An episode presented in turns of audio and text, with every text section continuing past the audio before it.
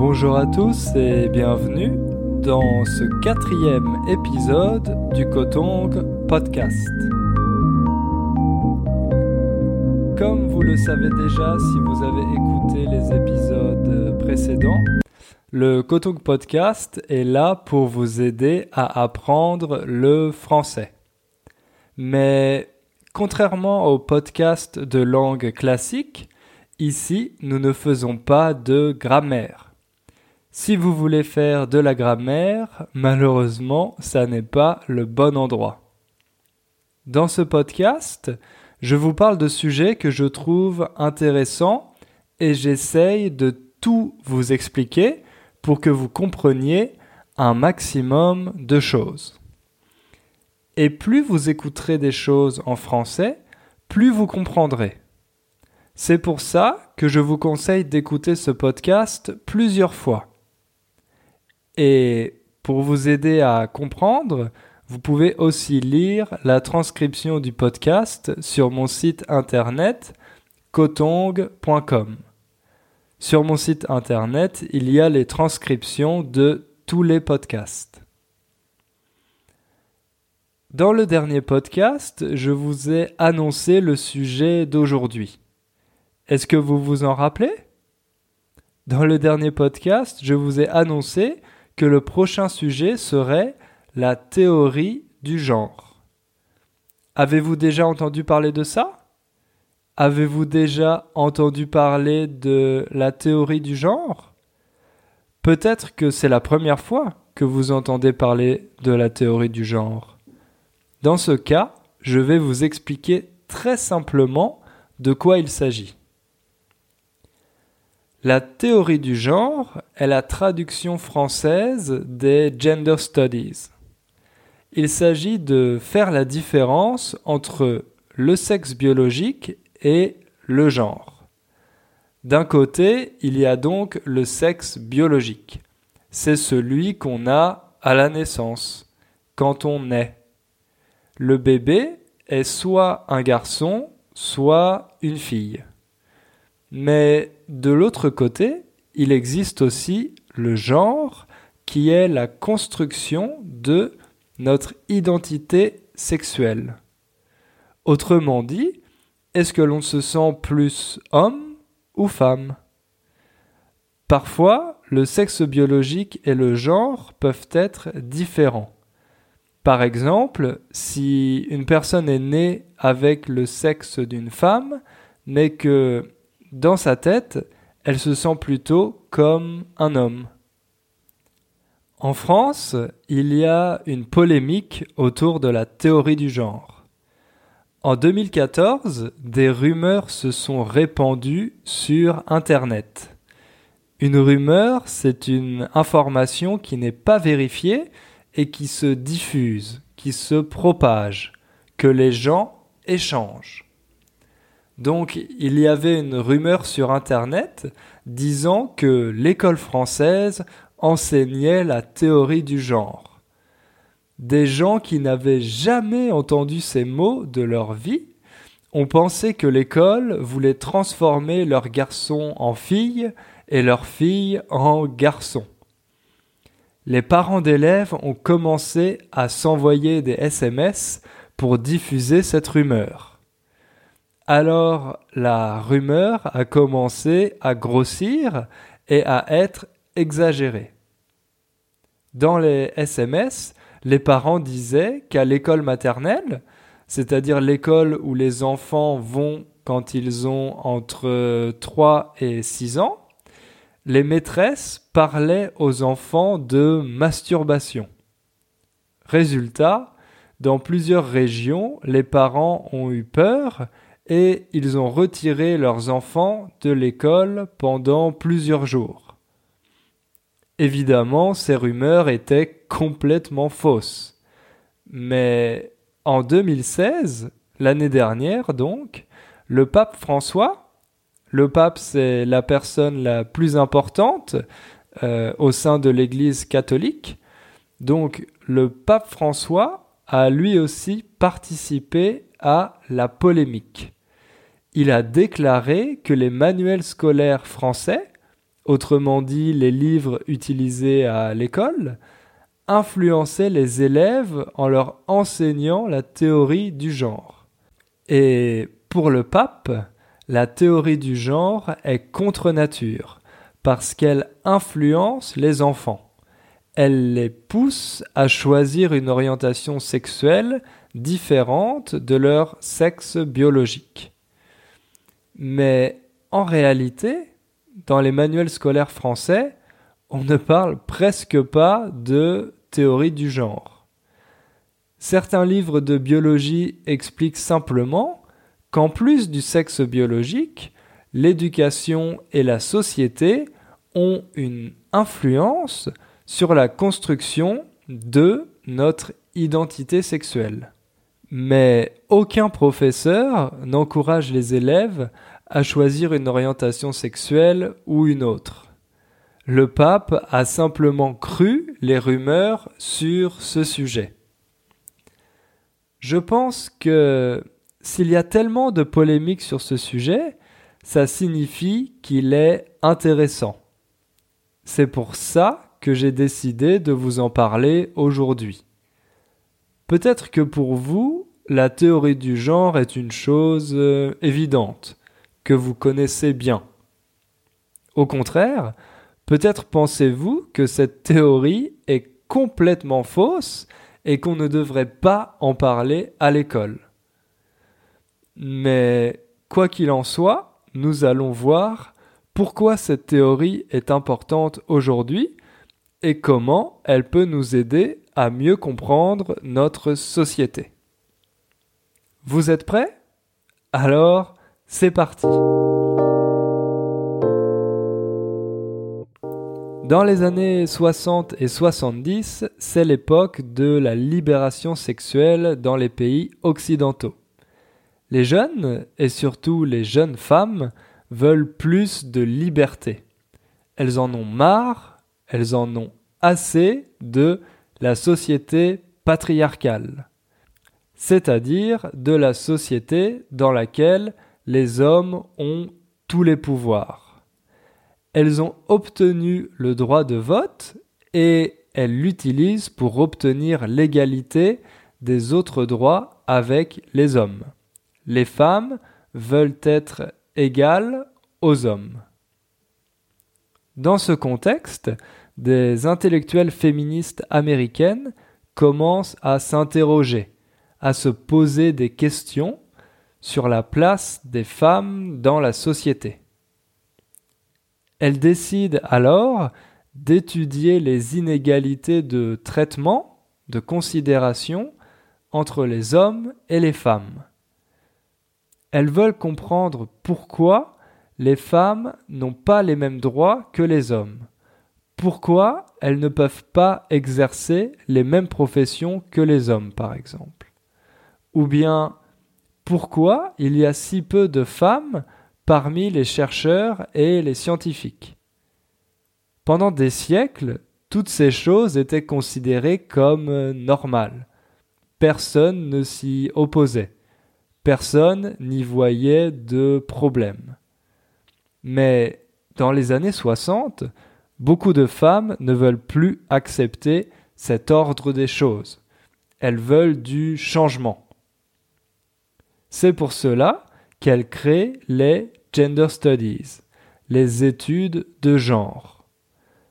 Pour analyser les différences entre les hommes et les femmes, pour les comparer, pour les mesurer, pour voir si ces différences existent vraiment ou si elles ont juste été inventées. Par exemple, pendant longtemps, on pensait que les hommes étaient meilleurs que les femmes en mathématiques, qu'ils étaient plus doués, plus talentueux. On pensait que le cerveau des hommes et celui des femmes étaient différents, qu'ils ne fonctionnaient pas de la même façon. Avec les études de genre, on a montré que cette théorie était fausse. Les hommes ne sont pas meilleurs que les femmes en mathématiques. Le problème, pour comprendre la théorie du genre, c'est qu'elle touche à plein de domaines différents. La littérature, la philosophie, l'histoire, la psychologie, la sociologie, la linguistique, l'éthique, etc., etc. Dans tous ces domaines, on essaye d'analyser les différences entre hommes et femmes. Donc, il est difficile de faire la synthèse de toutes ces études et de toutes leurs conclusions, de leurs résultats. Alors, attention, la théorie du genre ne dit pas que les différences biologiques entre hommes et femmes n'existent pas. La théorie du genre reconnaît parfaitement qu'il existe des différences biologiques. Mais elle dit aussi que beaucoup de différences ne sont pas biologiques. Elles sont seulement le résultat de notre éducation, de la façon dont la société considère les hommes et les femmes. Pour bien comprendre ça, je vais partager avec vous une citation de Simone de Beauvoir. Peut-être que vous connaissez Simone de Beauvoir. C'est une philosophe française qui a joué un grand rôle dans le mouvement féministe en France dans les années 70. Eh bien, Simone de Beauvoir a écrit un livre mondialement célèbre qui s'appelle Le deuxième sexe. Et dans ce livre, elle écrit On ne naît pas femme, on le devient. Que signifie cette citation On ne naît pas femme, on le devient. Elle signifie qu'à la naissance, quand un bébé naît, il a un sexe biologique, mais son comportement est neutre. Que le bébé soit un garçon ou une fille, il veut les mêmes choses. Il veut manger, il veut dormir, il veut être avec ses parents. Les petits garçons et les petites filles ont les mêmes besoins biologiques. Mais ensuite, quand l'enfant grandit, il apprend à se comporter différemment. Si l'enfant est un garçon, on va lui apprendre à se comporter comme un garçon. Et si c'est une fille, elle va être éduquée pour devenir une femme comme l'a écrit Simone de Beauvoir. Pour vous donner un autre exemple, je vous propose d'écouter un extrait de film. Ce film s'appelle Les garçons et Guillaume à table. C'est une comédie française qui est sortie en 2013. Déjà, je trouve que le titre est très intéressant. En français, on dit à table quand le repas est prêt et qu'on veut que tout le monde vienne manger. Généralement, ce sont les parents qui disent à table pour appeler les enfants qui sont dans leur chambre. Dans le titre de ce film, c'est la mère qui appelle ses fils pour qu'ils viennent manger. Mais ce qui est bizarre, c'est qu'elle fait la différence entre les garçons et Guillaume. Pourtant, Guillaume est un prénom de garçon. Alors pourquoi est-ce que sa mère ne le considère-t-elle pas comme un garçon, comme ses frères Justement, c'est tout le sujet de ce film. Alors, dans l'extrait que nous allons écouter, toute la famille est réunie pour le dîner. Il y a le père de Guillaume, sa mère, ses deux frères et lui. Imaginez la scène, c'est un dîner avec toute la famille et le père parle à son fils Guillaume. Bon, Guillaume, qu'est-ce que tu veux faire comme sport? J'ai vu ton livret, tu es nul en sport. À partir de maintenant, je veux que tous les samedis, tu fasses du sport.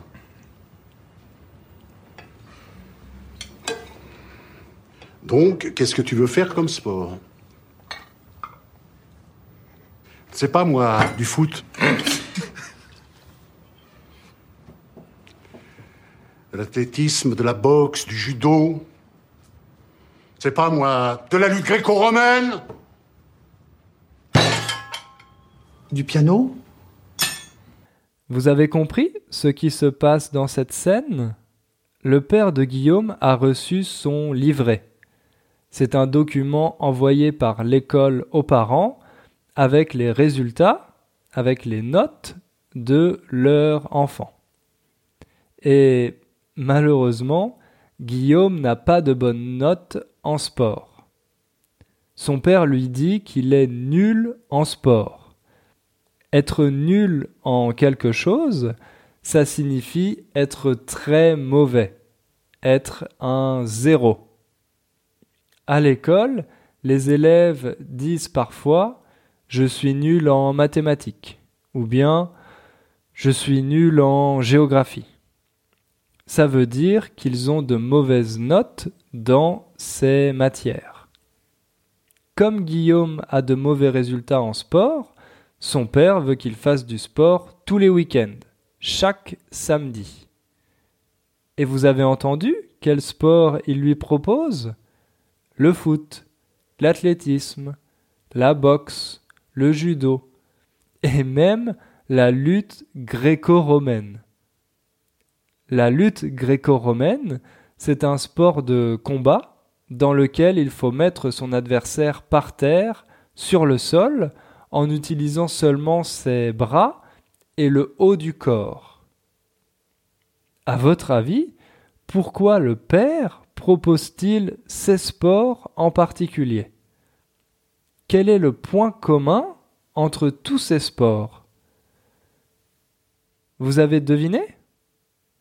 Ces sports sont considérés comme des sports d'hommes. Ils sont très physiques, voire même un peu violents.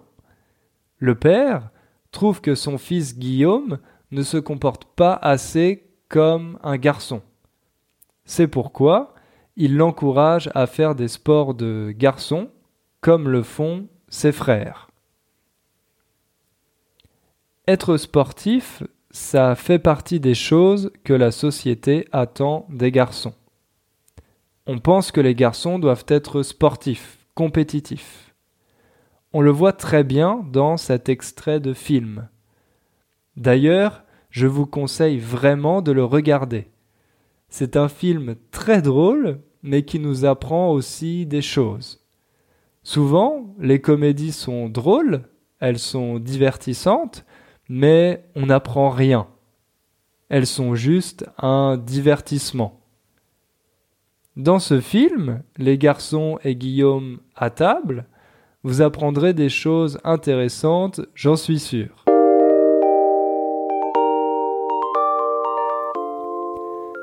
Dans ce film, on voit donc qu'un garçon apprend à devenir un homme avec son éducation.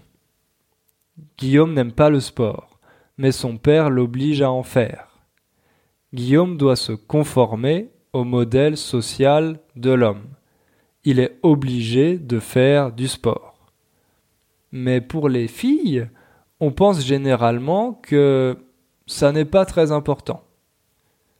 Si une fille a de mauvais résultats en sport, si elle est nulle en sport, hmm, ça n'est pas grave. Cette différence nous montre que la société n'a pas les mêmes attentes avec les hommes et avec les femmes. C'est pourquoi les hommes et les femmes se comportent différemment. Et justement, comment apprend-on à devenir une femme ou un homme, à votre avis? Quand on est enfant, c'est l'éducation de nos parents qui nous influence. L'exemple le plus visible, ce sont les jouets, les objets avec lesquels s'amusent les enfants. Quand vous entrez dans un magasin de jouets, vous voyez tout de suite la partie avec les jouets pour les garçons et celle avec les jouets pour les filles. Dans la partie pour les garçons, tout est bleu, parce qu'on pense que le bleu est la couleur des garçons. Et chez les filles, tout est rose.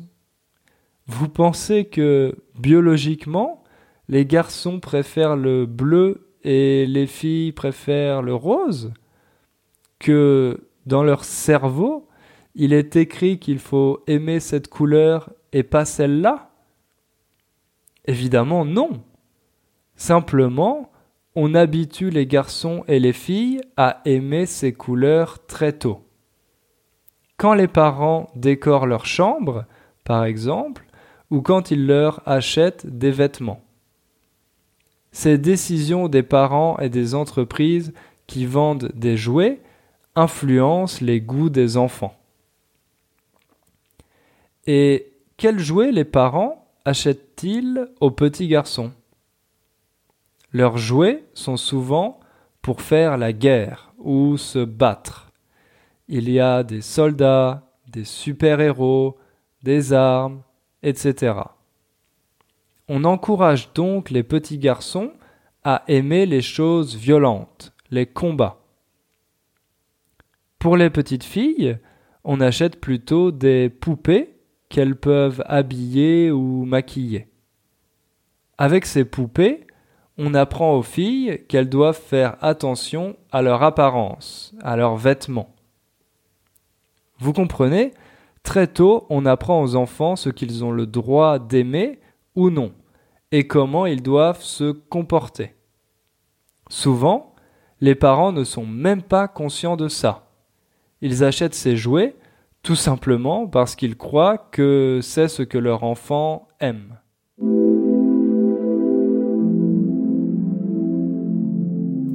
L'éducation des parents influence donc les enfants et la façon dont ils construisent leur genre, leur identité sexuelle. Mais l'école a elle aussi une grande influence.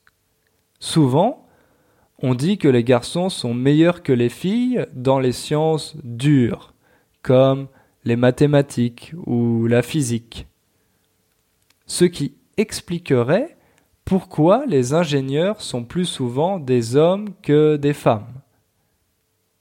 Pour vérifier cela, des chercheurs français ont réalisé une expérience très intéressante dans une université près de Marseille, dans le sud de la France.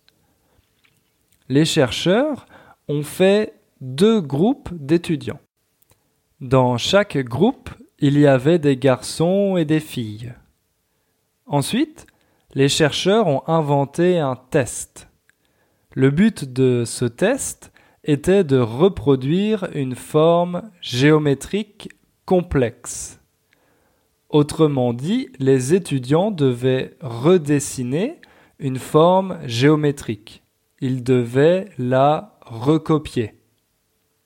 Le test était le même pour les deux groupes. La différence était que dans le premier groupe, on a dit aux étudiants que c'était un test de géométrie. Et dans le deuxième groupe, on a dit aux étudiants que c'était un test de dessin. Eh bien, devinez quoi? Dans le groupe 1, qui pensait faire un test de géométrie, les garçons ont eu de meilleures notes et dans le groupe 2, qui pensait faire un test de dessin, ce sont les filles qui ont eu de meilleures notes alors que le principe du test était exactement le même pour les deux groupes. C'est surprenant, non? Que nous montre cette expérience?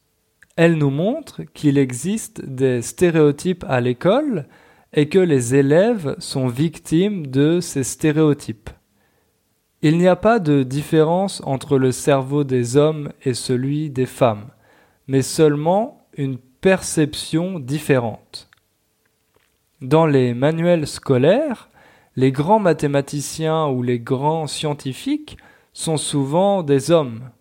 On ne parle pas des femmes. Alors, forcément, les petites filles ont tendance à penser que ces matières scientifiques sont plutôt réservées aux garçons. Par exemple, il y a une scientifique très célèbre en France et en Pologne qui s'appelle euh, Maria Skłodowska-Curie. Elle est célèbre car elle a obtenu le prix Nobel de physique en 1903 avec son mari Pierre Curie. Et elle a aussi obtenu le prix Nobel de chimie en 1911. Mais dans les livres scolaires, on la présente toujours avec son mari. On dit toujours Pierre et Marie Curie. Comme si une femme ne pouvait pas réussir sans son mari. Pourtant, elle a obtenu un deuxième prix Nobel toute seule, sans son mari. Mais ça, les manuels français n'en parlent pas. Après l'éducation des parents et les études, c'est dans le monde professionnel, le monde du travail, qu'on crée des différences entre les hommes et les femmes. Encore une fois, on pense qu'il y a des professions réservées aux hommes, comme euh, ingénieur, pompier, informaticien, policier, etc. Et d'autres métiers qui, eux, sont réservées aux femmes. Maîtresses d'école, infirmières, esthéticiennes, etc. On dit que les hommes ont des qualités nécessaires pour un poste et les femmes pour un autre. Pendant longtemps, on pensait aussi que les femmes ne pouvaient pas faire de politique parce qu'elles n'avaient pas les qualités nécessaires les politiciens étaient tous des hommes. Donc, pour une femme, c'était impossible de faire une carrière politique. Mais la situation a complètement changé maintenant. Il y a de plus en plus de femmes qui font de la politique, des députés, des ministres, des présidentes même. On comprend alors que tout ce qu'on pensait avant était faux. Les femmes ont autant de qualités que les hommes pour faire de la politique. Ce sont les stéréotypes qui nous faisaient croire le contraire. Maintenant, les gouvernements de certains pays imposent la parité. La parité, ça signifie qu'il doit y avoir autant de femmes que d'hommes.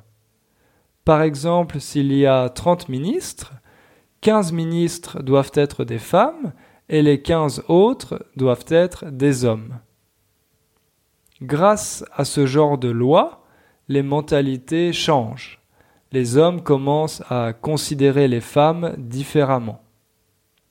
Pourtant, dans les entreprises, il existe toujours des inégalités de salaire entre les femmes et les hommes les salaires des femmes sont généralement inférieurs à ceux des hommes.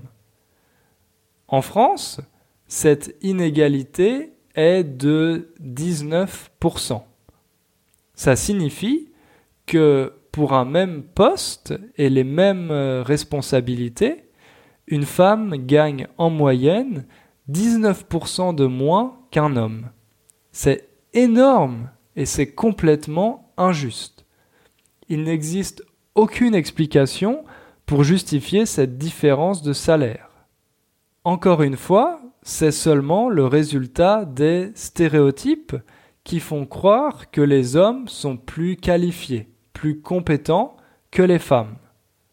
Heureusement, il y a de plus en plus d'organisations qui dénoncent et combattent ces inégalités. Pour conclure, on peut dire que la théorie du genre est très importante pour nous aider à prendre conscience des stéréotypes liés au sexe. Beaucoup de différences qu'on croyait biologiques sont en réalité des constructions sociales. Grâce à la théorie du genre, nous pouvons montrer que les différences de traitement, de considération des hommes et des femmes ne sont pas justifiées et qu'il faut les combattre que ce soit à l'école ou au travail. peu importe. Peu importe notre sexe biologique, nous sommes avant tout des êtres humains avec notre propre caractère et nos propres ambitions. Notre réussite ne devrait pas dépendre de notre sexe biologique. Voilà, c'est la fin de ce podcast. Euh, j'espère que vous en savez un peu plus sur la théorie du genre et que ce sujet vous a intéressé. Si vous avez des questions, vous pouvez m'écrire à l'adresse hugo.cotong.com hugo.cotong.com Et comme d'habitude, vous pouvez trouver la transcription de ce podcast sur mon site internet cotong.com. Vous savez qu'il y a eu les élections présidentielles en France la semaine dernière. Donc, dans le prochain podcast, je vous parlerai du nouveau président français, M. Emmanuel Macron, euh, et de ses idées et de son programme pour la France. Merci à tous, merci d'avoir écouté ce podcast. Passez une bonne semaine et à bientôt.